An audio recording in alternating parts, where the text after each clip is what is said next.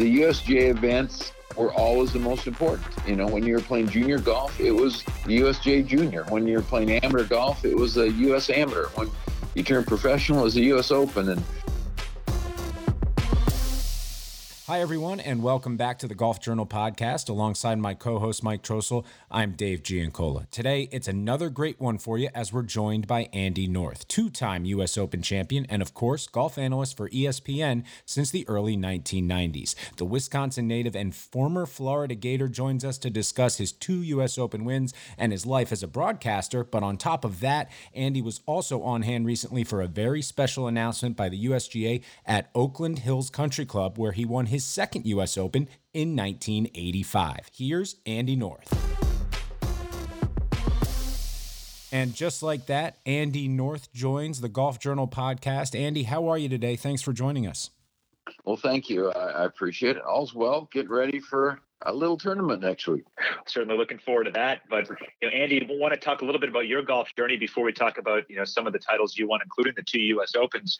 But if you look at a map of the U.S., you know, I'm not sure Wisconsin would be the first state you would pick as is kind of a golfing hotbed. But looking at some of the great players that have come out of there between yourself, Steve Stricker, Jerry Kelly, and a few others, how did you get involved in a game where you're not necessarily playing year round? Well, I got into the game sort of backwards. Um, I had a, a bone disease, uh, osteochondritis dissecans, on in my left knee in seventh grade, and I spent my seventh and eighth grades in, on crutches, non-weight bearing, and I had to stop playing all sports. And I took a a list of sports into the doctor and said, "Listen, what can I do?"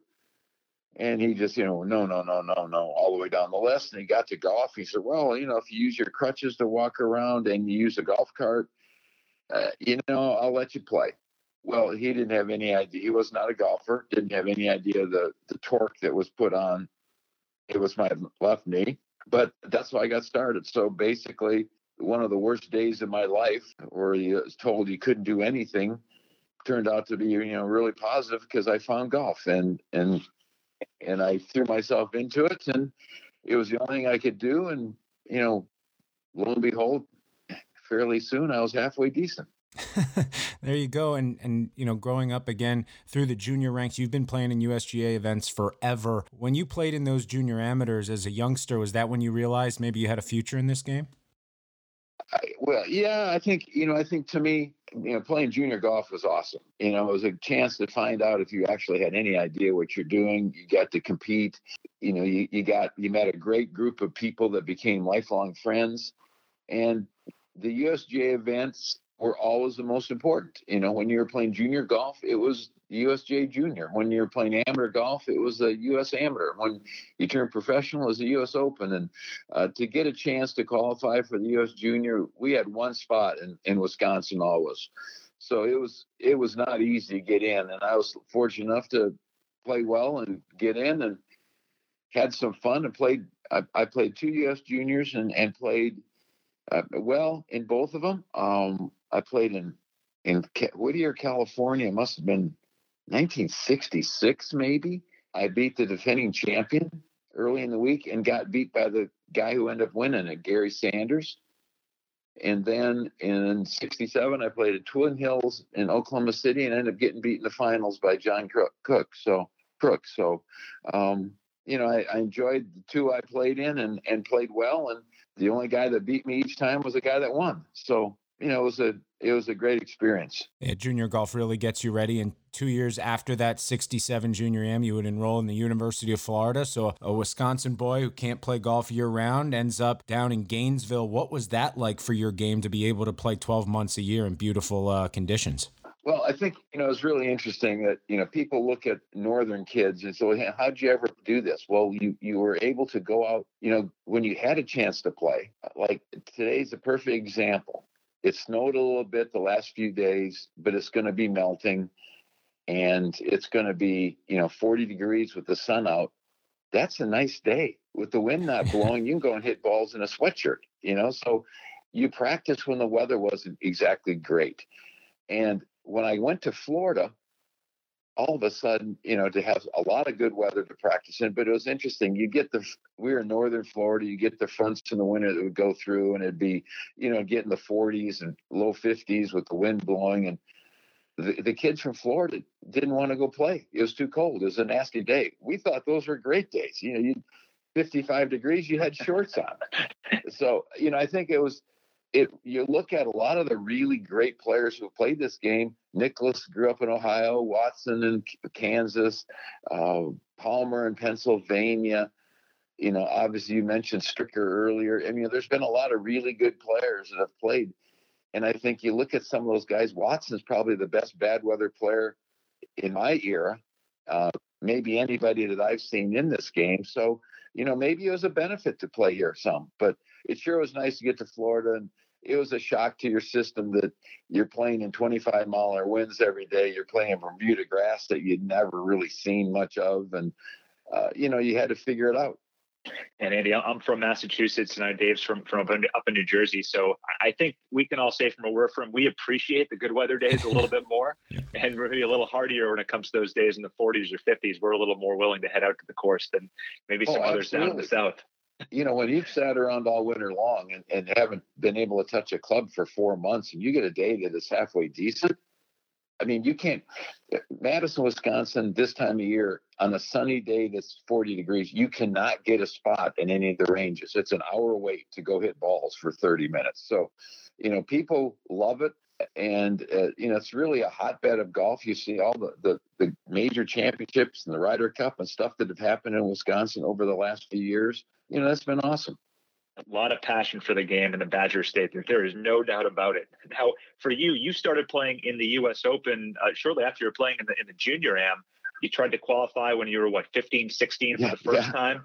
And, yeah, I, and what what did you enjoy about trying to play and playing in the U.S. Open? Because you had a great, obviously, career record in playing that championship. What what made what made the U.S. Open and your game suited to it? You know, I, I I was I talked to some of the amateurs at the Open last year, and one of the things we talked about is that you know it's it's not easy to get in the Open, and the fact that I missed qualifying ten years before I got in. Uh, you know, wow. really, really accept that. I enjoyed going to try to do it when I was a kid. You know, once I got my handicap low enough to do it, I tried every single year, and I came close a couple of times. And uh, you had friends that were qualifying uh, Jim Simons, for example, you know, had a great chance to win at Merion in '68. Um, he was a great buddy, and you know, to see him playing there, and and the, you knew the fact that you'd missed, you know, that hurt. Um, but the Open, I loved. I, I loved the way the mentality of the Open, the way that USGA set the Open courses up years ago, uh, with narrow fairways and deep rough and firm, fast, hard greens. I thought it really tested the player, and uh, I thought that you know making a par is a, is a good score. You know, so often we see events now where pars don't mean anything, and you know the the par was a val, a, a real valued uh, commodity uh, at a U.S. Open, and and I I figured out it fit my mentality really well. Uh, I love the the mental gymnastics that you went through at an Open and it just you know it's just one of those events I just loved, and uh, I think it really fit how I tried to play golf, and uh, really enjoyed playing it. You know, I, I love the tough conditions, and you know I was fortunate enough to play well a few times, and but I it was it was great competition. The chance that you were playing in your national championship, it really meant something and I think each major has its personality, right? You know, Augusta is oh, the same course every year. You get to, to know it a little bit, the excitement and buzz of the back nine. And something like the U.S. Open, it, it moves around from venue to venue, and, and some of the the great courses uh, across this great great country. And I want to go to 1978 for you. And one of those great courses is Cherry Hills. Now, for you, how much had you played at altitude? Because that's one of the things that you know makes makes it unique at playing at Cherry Hills, and just right. another thing you have to battle in addition to the physical and mental grind that you have going on that week? Well, I think I think interesting. I played in a Trans-Miss amateur at at Cherry Hills, oh, in the late '60s. Uh, so I'd seen the golf course. Uh, I had experienced playing at altitude a little bit. Uh, I had a good friend who was a pro in in in Denver. And I went out, I think I flew out on Friday maybe, and I did uh, a clinic at his club one day and fiddled around with the idea that I wanted to get up there earlier than most of the other guys to to get a good feel for the the altitude and get adjusted to it because it's not just hitting the ball, but it's the walking and breathing and you know getting your body acclimated to it. You know, you see sports teams go for one day and that a lot of times they don't have great results. Um, you know, playing basketball at altitude is not real easy, and the dryness and you know your body needs to kind of get accustomed to that. So I, I went in a lot earlier than I ever would go into any other events, and uh, you know I was playing well. I, I I came off of a second place finish, my last start at in Charlotte, at the Kemper Open, and it was you know it was felt like you know you're you're playing half decent. I like the golf course, and I and I and I think I I figured it out. I, I knew you had to get the ball in the fairway there, and and it was really firm and really fast. And I, I hit a ton of irons that week uh, off the tee. I I think I only hit uh, I think I hit four woods a, dro- a day off the tee. I hit a lot of one and two irons, and uh, you know at altitude, you know all of a sudden you hit your one iron if you normally hit it 210 or 215 back then you know maybe you can hit it 225 or 230 so and with it being firm you could maybe even get it going 240 so you could get it up there far enough that you could play the golf course and and the rough was tough and i figured it was more important to keep it in the fairway and i and i did a good job of doing it that way you did and you had a great putting week as well tied a record uh, billy casper's record for fewest putts in a U.S. Open championship at the time. And then for you, you're playing with the lead for most of the week, up near the top of the leaderboard going into it. You know, things got a little interesting down the stretch, but how do you how did you keep your composure, you know, over those last few holes, knowing that you know a national championship was on the line? Well, I think I think that's one of the things that I people don't understand is that you know to win any tournament, to come to shoot 64 on Sunday and come from behind, that might be the easiest way to do it. But to do it from the lead where you're sleeping on the lead, you don't sleep very well, maybe you don't eat as well, it has a toll at the end of the week. And I, I, was, I think I was one shot back after the first day, and I had the lead the second after the second round, had the lead after the third round. And and another thing that I I think is maybe as I'm as proud of as anything is that I played with Nicklaus on Saturday and Player on Sunday. Wow. They both won major championship that year. So they were at their best and you know to to win an open playing with those guys beating those guys you know that's to me that meant an awful lot uh, as far as the last day I'd, I'd hit the ball really well all week long had it in the right places maybe i'd uh, it was a hard week to hit a lot of greens because the greens are so firm so you could hit a lot of good shots and you'd be a foot or two off the green so you might be putting from off the edge of the green or had a pretty easy chip shot. So the, the number of putts was a low number that week because of that. But I hit the ball great. And uh, on Sunday on 13, I think I had a, he might have had a three or four shot lead. And I hit a nice shot into 13, a short par four with a little creek in front of it. It had about a 15 footer and it's lining that putt up, looking at my cat, you know, how you talk to your caddy and, you know, your own way. And I said, you know, we make this thing, this thing's over. You know, that and I ended up making this birdie to put me maybe four ahead. Uh, I I don't know if it was, but it was it was enough that you should have been able to handle it, and that took all the uh, what it, it it felt like you just you unplugged and you didn't have any end. I mean, it's like you shouldn't have thought that or you shouldn't have said that. Yeah. And literally from that point on, I never hit, hit the ball in the club face. Uh, I, I, hit a, he pulled it left off of fifth after 14 and hit it left and get, uh, ended up making a bogey at 14 and 15 is the par three. It's actually the one good shot I hit. I hit a five iron and buried it in the top lip of the bunker. If it carries another yard or so, it's going to be a really good shot. And left it, had it buried in the bunker, didn't hit it out, ended up making double, and then hit a couple of really scratchy shots at 16, but got it up and in out of the bunker to save par. And then at 17, I hit, you know, hit okay shots, put it in the fairway, put it laid up down there, hit it on the green, two putted. I mean, that was kind of okay. But and then 18, I hit a I, probably the most solid shot I hit the last five or six holes. I had a three iron off the tee. I've been hitting one iron off the tee all week. I knew I was jacked up, and I hit a three iron and just absolutely mangled it and, and hit it through the fairway on the right in the deep rough, and then gouged it out down shore of the green, and then hit what I thought was a pretty good pitch shot. Uh, wind was about 25 miles an hour behind us on that hole and I hit it. The pin was in the front and middle part of the green, and it was a green you didn't want to hit it 30 or 40 feet by the hole because the green was so fast from back to front, so so much slope that I I hit it. What I thought was a pretty good shot, and the wind knocked it down a little bit, and it caught the top of the bunker and stayed in the bunker, and then I got that up and in. But uh, you know, it was it was weird. After I made that putt at 13, it was you know you're complete control it was like that little extra bit of concentration or something left your body and it was gone. Luckily, we didn't have four or five more holes to play, or I had no chance.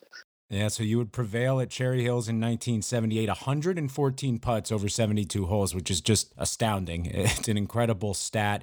And it's funny that mental kind of wrestling match you have to have with yourself. It's like, all right, it's one round, it's one hole, one stroke at a time. You really have to boil it down, especially when you're coming down the back nine with kind of your eye on the prize. But seven years later, you would triumph again at Oakland Hills Country Club. And we'll talk about Oakland Hills and, and the recent announcement in a few minutes. But those seven years weren't easy for you with injuries. And, and what was it like to triumph again seven years later in our national championship? Well, I think, you know, it's to me, my goal as a professional golfer I wanted to win the US Open. That was that was all I cared about. You know, you're we're out you're trying to support your family, you're trying to make a living, you're trying to, you know, it was your job. But to win the Open was my was my goal. And after 78, you know, all of a sudden, hey, I've done it. Now what do you do? Yeah it's you know you've heard people talk about it when get to be number one in the world and once they get there it's not like like what's the what's the big deal? What's this all about? Uh, you know people enjoy the the the process of getting there the trip you know the the hard work and getting better every year and then all of a sudden you're at the top and it's like whoa this isn't quite what i thought it might be.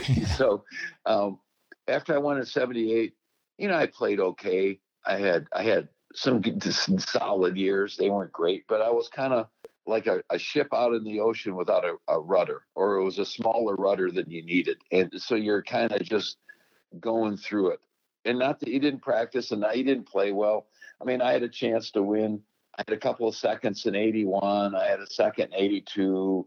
Uh, Nicklaus beat me at Colonial 82. And, you know, had, you know, played some good golf and finished okay in the money list, that kind of stuff. But it was, it was just not quite all there. And then I had a bunch of injuries starting in 83 and 84. And when I got to 85, I'd really worked hard the fall before and I felt good coming out of these this surgery I'd had in my elbow. And I really I really felt like I was starting to play pretty decent. I had some really good weeks. I had a lot of screw ups at the end of tournaments. I made an 11 on a par three at Honda where you'd you'd fought yourself into a good position and then made an 11 and you know you had a chance to be a top 10 finish or you know top five finish and you finish 40th and the next week at bay hill i had a really great round going on sunday and uh, hit what I thought was a good shot on 18, and it didn't carry quite far enough. It went in the water, made a double, and you know ended up going from what you thought was going to be a fifth or sixth to maybe a tenth or eleventh or twelfth. You know, I, I did that a few times, but I I knew I was playing well. And when I went to Oakland Hills, I had not liked playing Oakland Hills when we played the PGA there a few years earlier. I did understand the golf course, and I went in there early and really had some fantastic practice sessions and and spent a lot of time on the golf course uh, by myself, late in the evenings, early in the mornings, getting just getting to where I could understand the golf course. And I figured out how I wanted to play it. When I was there before in the PGA, I had absolutely no idea what I was trying to do. Uh, and I, I figured it out, had a great game plan, went out and played very, very well, hit the ball beautifully the first the first three days. Uh, I think I was number one in greens hit and maybe even number one in fairways, but I really, really played well.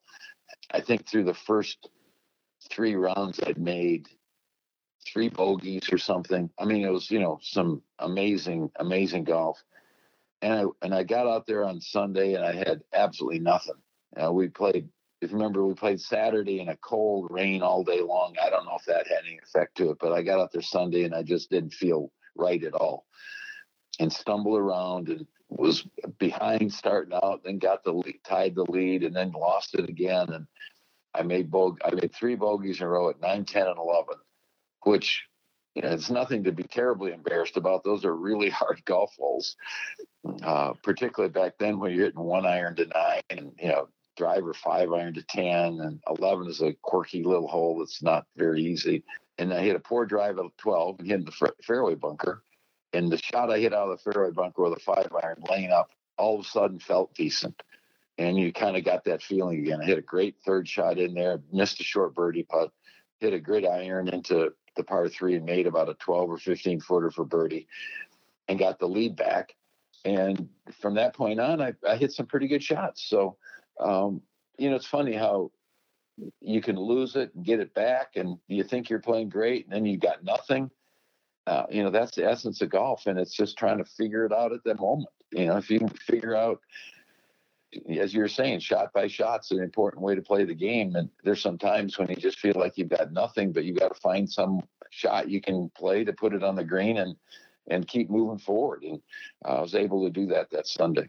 Yeah, there's certainly some volatility in the game of golf, and I think it certainly comes center stage at the U.S. Open as an example that 1985 U.S. Open, Jack Nicklaus shot plus nine through the first two rounds, you know, missing the cut by three strokes and ended a streak of 21 consecutive cuts made at a U.S. Open. So that just goes to show you you have to have your best game that week, and not everyone can have it. But kind of expanding on Oakland Hills to the present day, uh, on March 22nd, recently in 2022, USGA announced eight championships, including two U.S. Opens and two U.S. Women's Opens, would be headed to that iconic venue in Bloomfield Hills, Michigan. You were on hand for that announcement. What was it like just to be a part of that day and returning uh, to that area? Well, an awful lot of pride. Um, Oakland Hills is nice, nice enough to give me a membership six, seven, eight years ago, and uh, I've actually used. I've gone there a reasonable amount of times and played with friends and stuff. You know, it's nice to show off a great golf course, but yep. it, you know, it's such a such history there, such amazing, uh, you know, Hogan and Guldahl and Gene Littler, and you know, just you know, some of the great, great players have been able to win there. It's, it's such a great golf course, and to be able to get back, uh, not just the U.S. Open, but the women's and the the amateur and the juniors. Uh, I I can't imagine how cool it's going to be in 24 for the juniors to play there to get to experience that amazing place and the history of it. Uh, that'll be great. Uh, you know, I, I love the juniors, but man, I never got to play a place like Oakland Hills in one of the juniors. So, um, you know, it'll be uh, it'll be great for those guys, those kids, and uh, but to get, I think the one thing that the U, it, the U.S. Open sort of over the last 10 or 15 years at times it's lost its its what the US Open should be and we've we've played some facilities that maybe aren't US Open type facilities. And to get back to where we're playing a bunch of them at Oakmont and Oakland Hills and Merion, you know, the great, great, and obviously Pebble and Shinnecock, you know, the, the places that people know. And to be able to go back there every few years where people remember you know oh gee i remember the shot that Nicklaus hit in the senior open there or i remember the shot that Uh, that you know palmer played and and whatever yeah, i think that i think that's a big part of it. And i think that's you know why people love the masters so much is because you remember so many things about it and because it's the same golf course where I think if you know when we play these iconic places, and you can talk about what Billy Casper did at at at uh, Winged Foot or what uh, you know Hale Irwin, the shot he played in the last hole at Winged Foot. Those are neat things, and people, the golf fans, remember those. And Andy, obviously you're a student of golf history there, and you know for you to get put your name on the U.S. Open trophy for a second time, and, and to do it at a course like Oakland Hills, that you know so many great players have won there, including Arnold Palmer, Jack Nicklaus, and so many others, is uh, is quite an achievement, and uh, you know, a course Thanks. that um, you know, and now we'll we'll uh, we'll look a little bit different with the restoration by, by Gil Hanse this past year. But I know everyone up there is extremely excited. And this announcement, it seems like it was even more meaningful uh, with what happened up there a couple months ago, the uh, the very unfortunate clubhouse fire uh, that, that took a, a large chunk of, of, that clubhouse up there. Thankfully, uh, no one hurt uh, in that. But it seems like in, in talking with the membership up there, for you having been up there, this means a little bit extra now with everything that's happened in the past couple months? Well, the, the members at Oakland Hills take an awful lot of pride in their golf course and their their history there, and, and the tragedy that happened at the clubhouse. You know, there's a just the history in that clubhouse. They they're able to get a lot of stuff out of there, but you know, there's some things that are going to be that were lost, and and just you know, walking through the locker room and knowing that you know there's been the Hogans and the Palmers and the Nicklauses and all those guys have been there. That was cool. And, you know, they'll build something back that'll be fantastic. Um, they'll be able to, you know, probably when you take a building and you add on to it, sometimes it's not quite as functional as you'd like. They'll be able to get it just amazing clubhouse, just the way they want it. But the, the golf course is there, and they're really proud of what's been done there and what Gil and his team have done, uh, renovating it.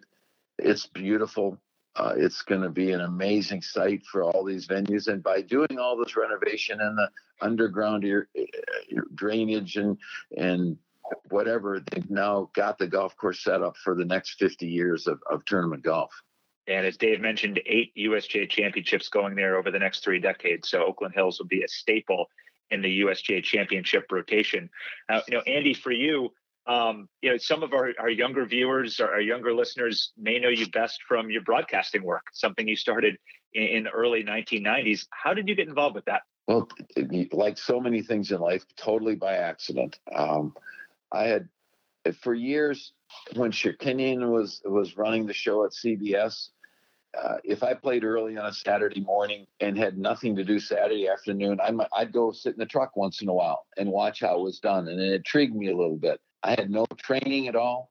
Um, in '92, I believe, Gary Koch broke his leg at Canada, and the next week was Quad Cities, and they needed somebody for Quad Cities, and I wasn't playing very well. I mean, I was fighting some injuries and that whatever, and they called, and said, "Would you be interested?"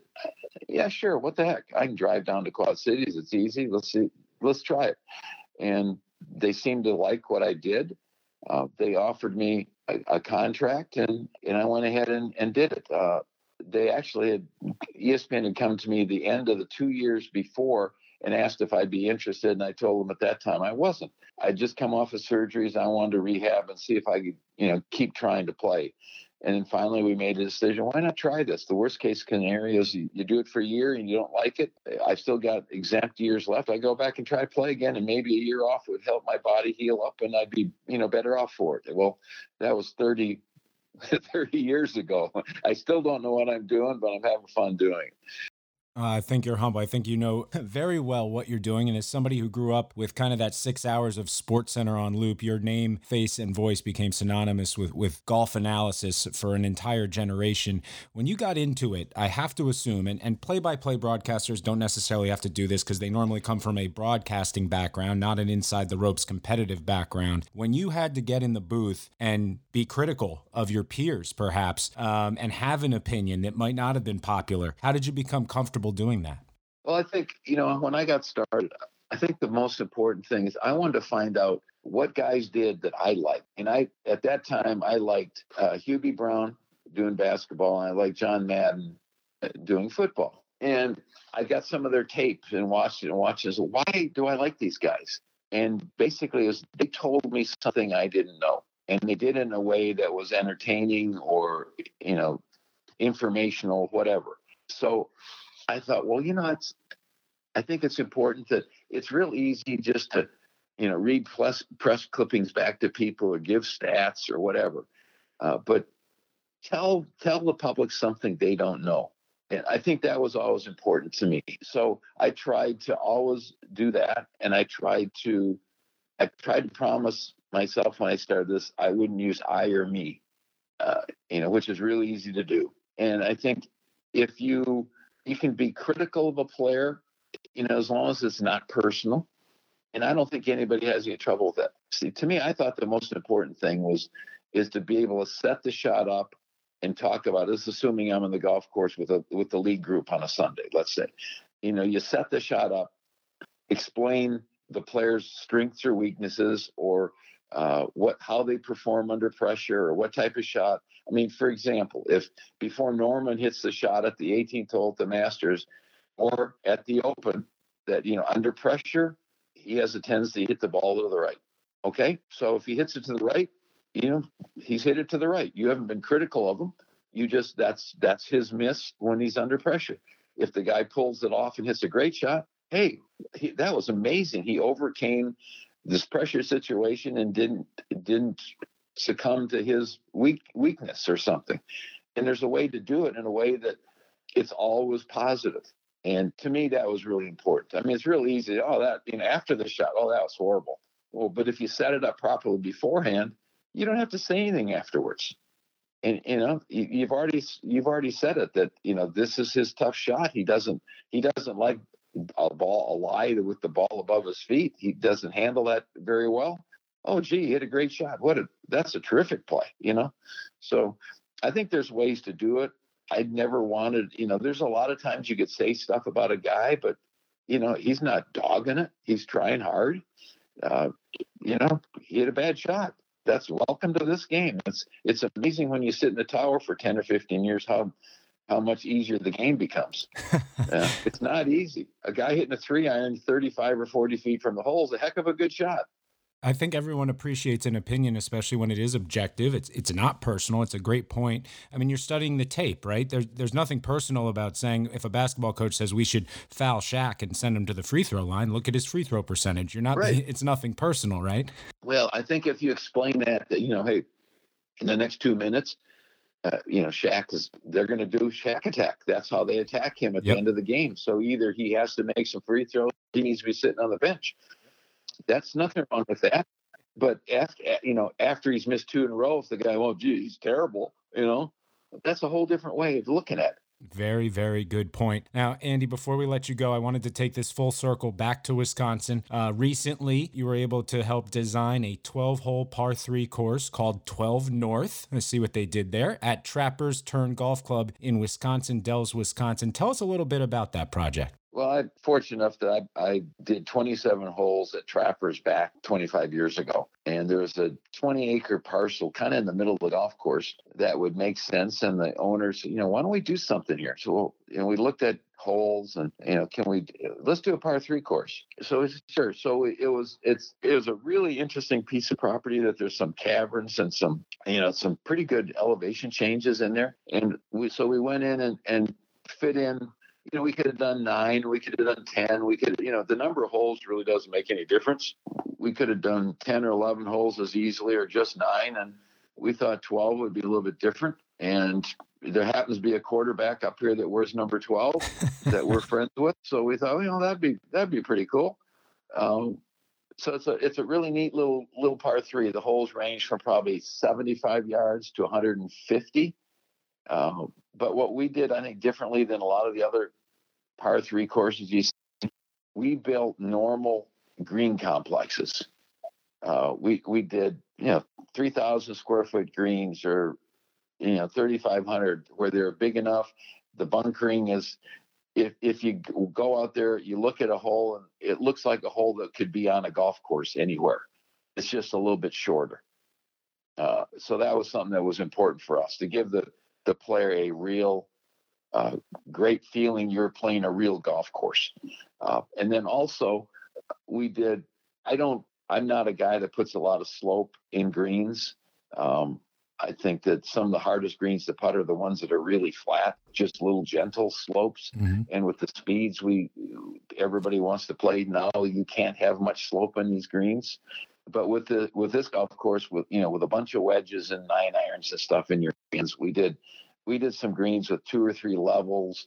Uh, we did we created probably a half a dozen hole in one pins to where if you just throw it in, it, it comes down. It's very much like the ninth hole at the par three at Augusta National, where if you just throw it in the right area, it comes off the slope and you got a really good chance of making it. We had 11 hole in ones the first three or four months that we were open, which that's exactly what we wanted. We wanted you know, how cool is it for a guy to make a hole in? It? That's all they're going to talk about. That's the best advertising you could ever have.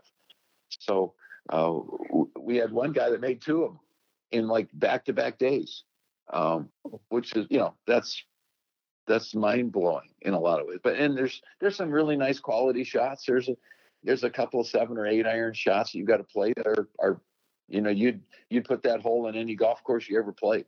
So we're really proud of it. We think it's going to be a lot of fun, and it's a place that does a lot of a lot of outings, a lot of groups. You know, eight guys go there and plays with because the 27 holes you can mix and match the nines, and you go in there for a couple of days and feel like you're playing different golf courses. There's going to be a lot of emergency after a burger and a beer out there at seven o'clock in the summer. There are going to be a lot of groups out there trying to get 12 in before it gets dark. So we're excited about it. It's going to be a lot of fun, and and that's what this is supposed to be. You know, your golf's supposed to be fun. It's supposed to be for the guy who's out there paying his hundred dollars to go play golf.